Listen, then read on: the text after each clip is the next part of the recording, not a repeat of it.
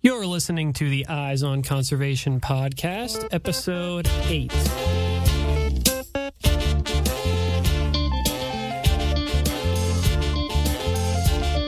Welcome to the Eyes on Conservation podcast, where we bring you engaging conversations about wildlife conservation issues from all across the globe. I'm your host, Matt Podolsky. On today's episode of the show, we're talking with Greg Kaltenecker. Greg is the executive director of the Intermountain Bird Observatory, a Boise based nonprofit organization that is dedicated to both bird research and education and public outreach programs related to birds. Intermountain Bird Observatory was our very first partner organization with the Eyes on Conservation series. So we actually started shooting for the EOC doc about the IBO bird migration research site up at Lucky Peak way back in the fall of 2011. And in a lot of ways, this first project really shaped the direction uh, that the series ended up going in. The Intermountain Bird Observatory, as you'll hear in this interview, puts a lot of emphasis on education and outreach programs that run alongside their research programs. And I think they found a balance here in which the research component informs the education component and vice versa, which is very neat. Uh, this balance between research and education is something that we focused on in a number of, of our our EOC videos since then. And I am extremely grateful to Greg and all the other folks at IBO for being so willing to work with us during the infancy in, infancy of this project. That said, the folks at IBO have been up to a lot since we last interviewed them three years back for that video. Uh, Greg's got some exciting updates on some of their new projects, so let's jump right into that interview. I'm here with Greg Kaltenecker, who is the executive director of the Intermountain Bird Observatory. We're actually here in the Intermountain Bird Observatory office in a little impromptu radio studio that I set up here uh, right next to Greg's office. Uh, how are you doing today, Greg? Great, great. Thanks, Matt, for inviting me to do this. Yeah, you bet, you bet. So the first thing I kind of want to just get a perspective on here is, is what the mission of the Intermountain Bird Observatory is. Sure. I'll kind of paraphrase our mission, okay? It's basically to contribute to the conservation of migratory birds through a, uh, kind of a unique combination of doing research and environmental education and outreach. We, uh, we really strive at every step of the way, every, every chance we can, to involve the public and uh, you know conduct education and outreach and really provide um, kind of a unique experience in nature for the, the public, especially especially children. Fantastic, fantastic, and yeah, we, uh, you know, those, those, of us at Wild Lens, um, the, the video that we produced about uh, the work that Intermountain Bird Observatory, does was that was actually one of the very first uh, videos that we produce that has become a part of this Eyes on Conservation short documentary series that, that we produced. Um, I, I, think actually that that uh, short video we did was the very first video we produced that's become a part of that series. So, um, so we spent a lot of time uh, uh, working with uh, IBO, Intermountain Bird Observatory. Um, spent a lot of time up at your Lucky Peak migration site, and it's it's just amazing what's going on up there and how you guys are integrating the research and the education components and how well meshed together they are. Um, it's, it's, it's really a fantastic um, program that you guys are doing. And obviously, you guys are doing more than just um, the Lucky Peak migration work, but um, that, that was sort of our focus in the video. And um, it's, it's, a great spot to visit up there um, for folks who live in the Boise area. Well, thank you, Matthew. Thank you for that, and uh, thank you for producing that video. It's, it was really well done, and I thought you know perfectly reflected what what we're all about and what we're what we do up there, both in terms of the research and the education. Thanks, thanks. So, um, my next question here is: I'm just curious to know uh, a bit about um, sort of the story of how IBO was founded.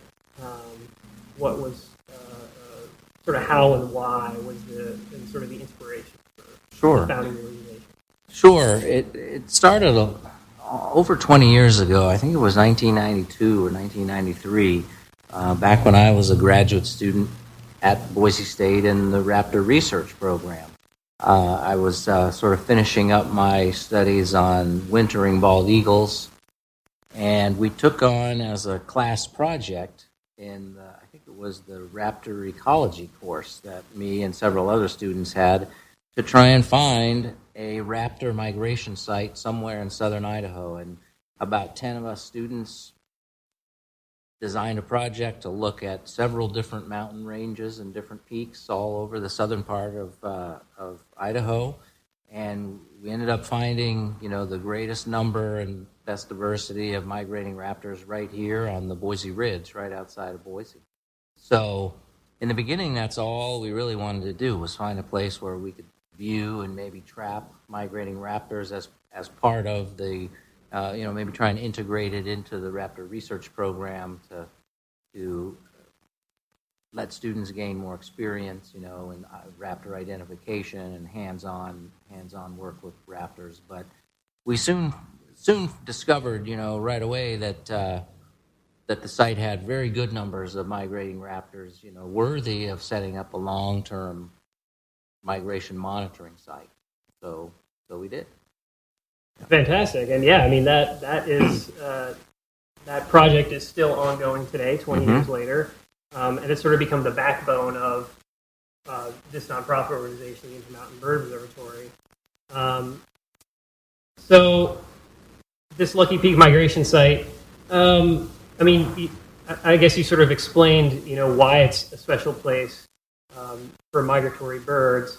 Um, but what makes this this research, I mean, you mentioned that you know you sort of recognize the importance of this one spot for migratory birds and decided it was worthy of this long term uh, migration research program.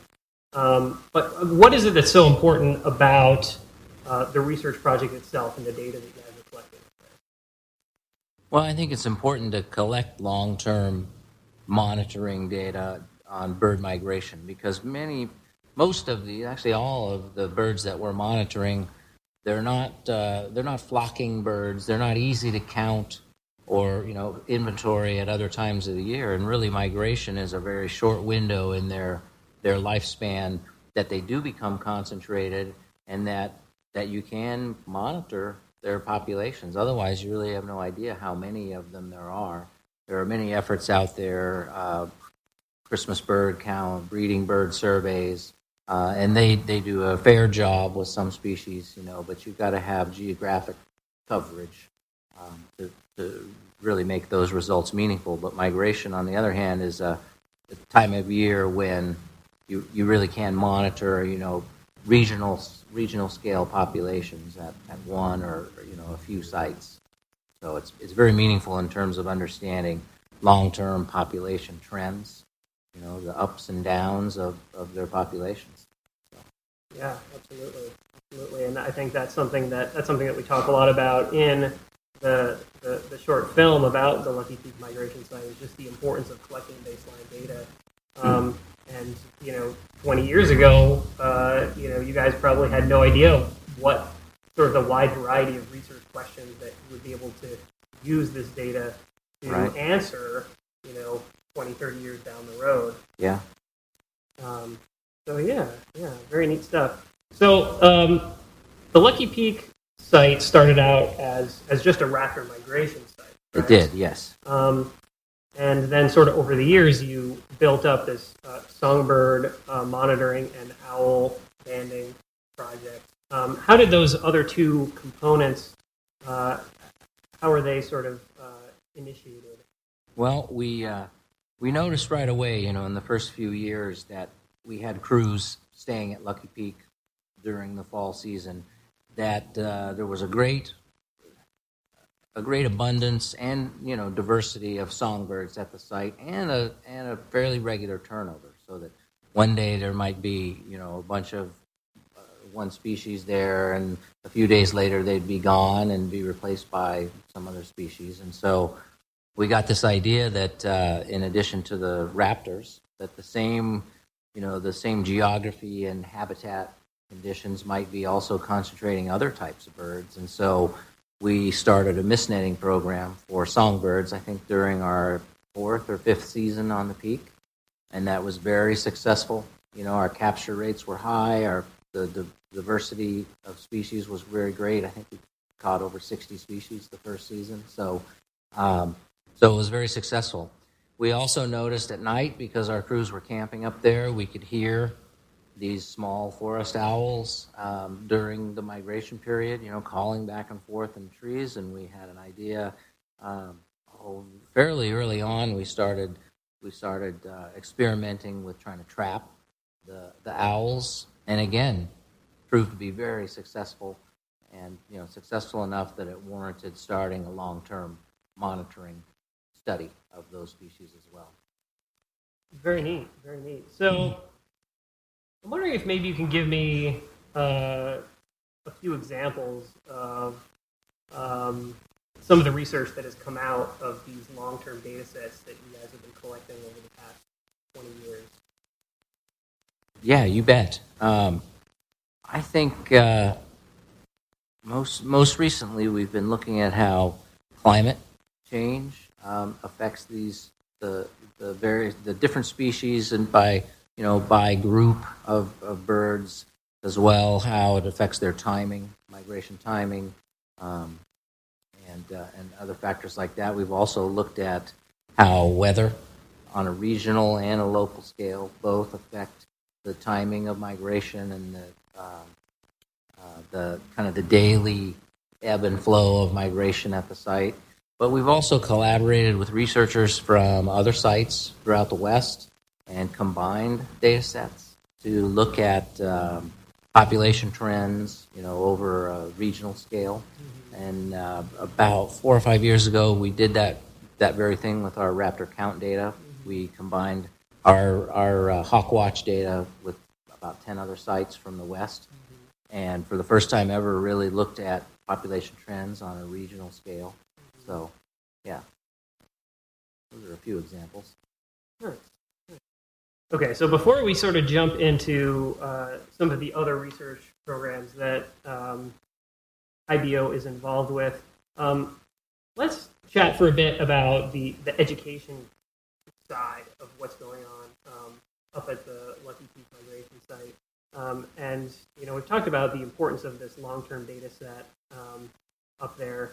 Uh, but you know, w- when I go up there, you know, the, the the time that I spend up there, you know, sort of the most obvious and immediate impact that you can see is you know, that there's there's always groups of kids up there, right? Yeah. Um, yeah. There's always lots of people up there, and there's always people who are just really obviously um, excited and energized at the opportunity to see a bird up close in the you know, um, and uh, I mean that's what really stands out to me um, from the time that I've spent up there.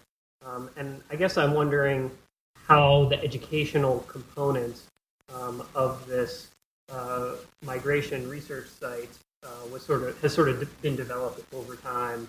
Um, yeah. yeah, you bet. Well, it's a. I think you hit the nail right on the head. It's a great opportunity for watchable wildlife viewing, and that's what really sucks the public in and you know grabs their interest because they do have the opportunity to see you know many many birds of many different different kinds and ages and sexes. I mean, a great great variety of birds up close and in the hand. You know, we trap six to seven thousand birds and ban, you know band them each year, um, and so we we really pride ourselves on providing that kind of experience for the public, kind of a one in a you know chance of a lifetime opportunity in nature. And uh, the other thing is it's it's natural. You know, it's fairly natural. It's it's not a nature center. It's not a you know it's not artificial. It's it's really out there in nature. These are wild birds. We're you know we're trapping them for our research for a very brief period, and the public gets to look through that window and see that you know see that in action. And uh, and that's what really captivates their attention, and that I think provides a great learning environment for us to weave in concepts of conservation and uh, you know importance of habitats and, and, things like that to birds. I mean, and and we don't preach that stuff, but uh, like I said, it's a great opportunity to weave those concepts in and have them have them be assimilated by the visitors and the kids just by nature of being there and being part of that experience. Yeah, absolutely. And, and I, I just love that you guys are so inviting to mm-hmm. the general public up there. And you know, I've heard you guys tell stories about people who didn't even realize that there was a research site up there, and they just happen to wander through, and they end up getting hooked on um, on birds, you know, and bird migration, and, and just love it and get really involved in it, which I think is fantastic. Um, and it just seems like a really neat thing to be sort of you know so involved in, in, in both you know both the research and the education. And I, I actually my my very first um, job as a young uh, aspiring uh, field biologist was at a banding station.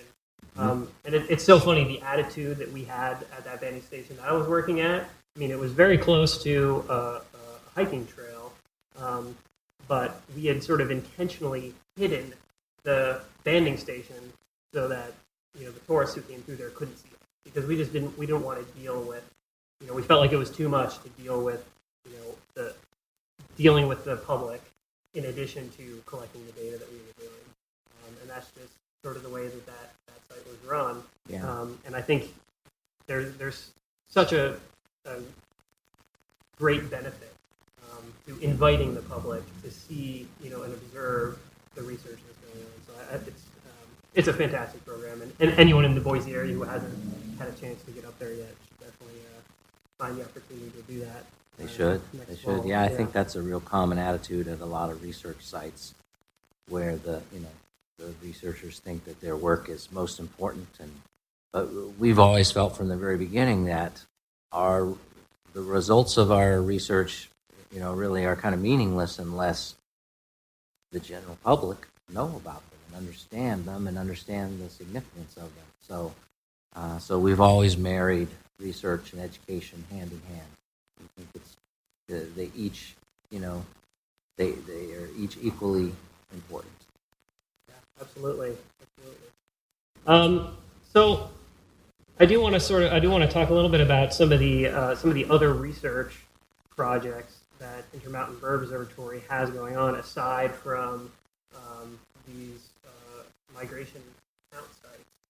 Um, uh, so when did you guys first start sort of start branching out, expanding beyond um, these uh, uh, the migration research component mm-hmm. of what IBO does? Quite a while ago, uh, you know, kind of in the beginning, mm-hmm. we we started to become useful to uh, you know various local agencies, land management agencies, as a resource for conducting surveying, monitoring, inventorying of, uh, of birds, you know, mm-hmm. mostly migratory birds. Mm-hmm. But that program has really grown in the last five or six years.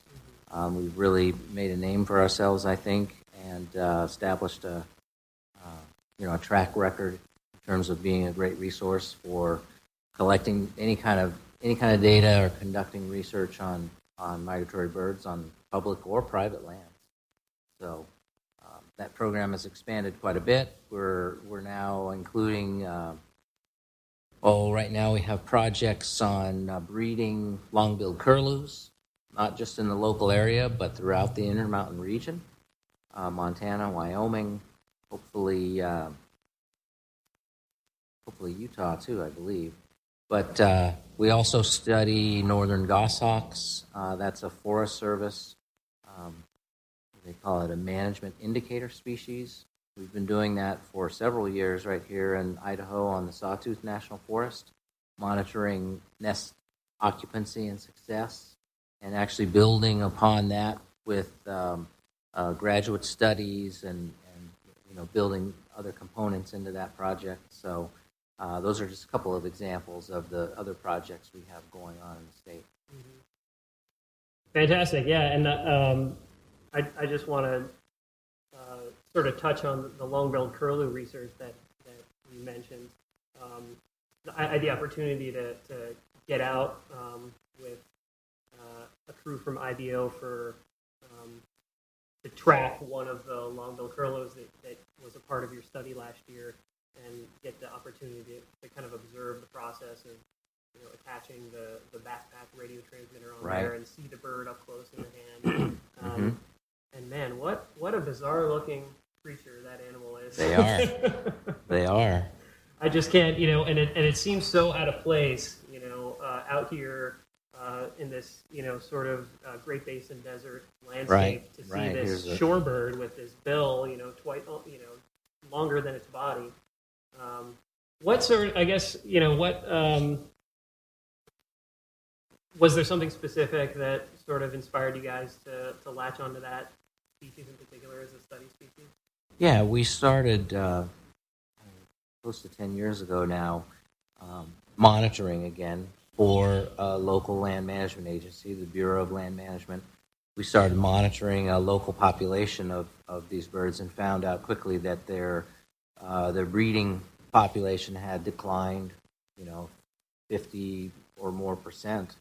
And so that, uh, that kind of sparked questions and, and more study from us and expansion of the project to look kind of more regionally at what's going on with long-billed curlews in, in this you know in this region. So there, uh, you know, it turns out they're a, a species that really aren't doing well. Um, you know, in the, the region, they're declining for, for various reasons. I think we're still trying to flesh out exactly what all those reasons are. But um, you know, again, like like you say, it's a, a very bizarre-looking bird, but but a bird that I think the public can relate to.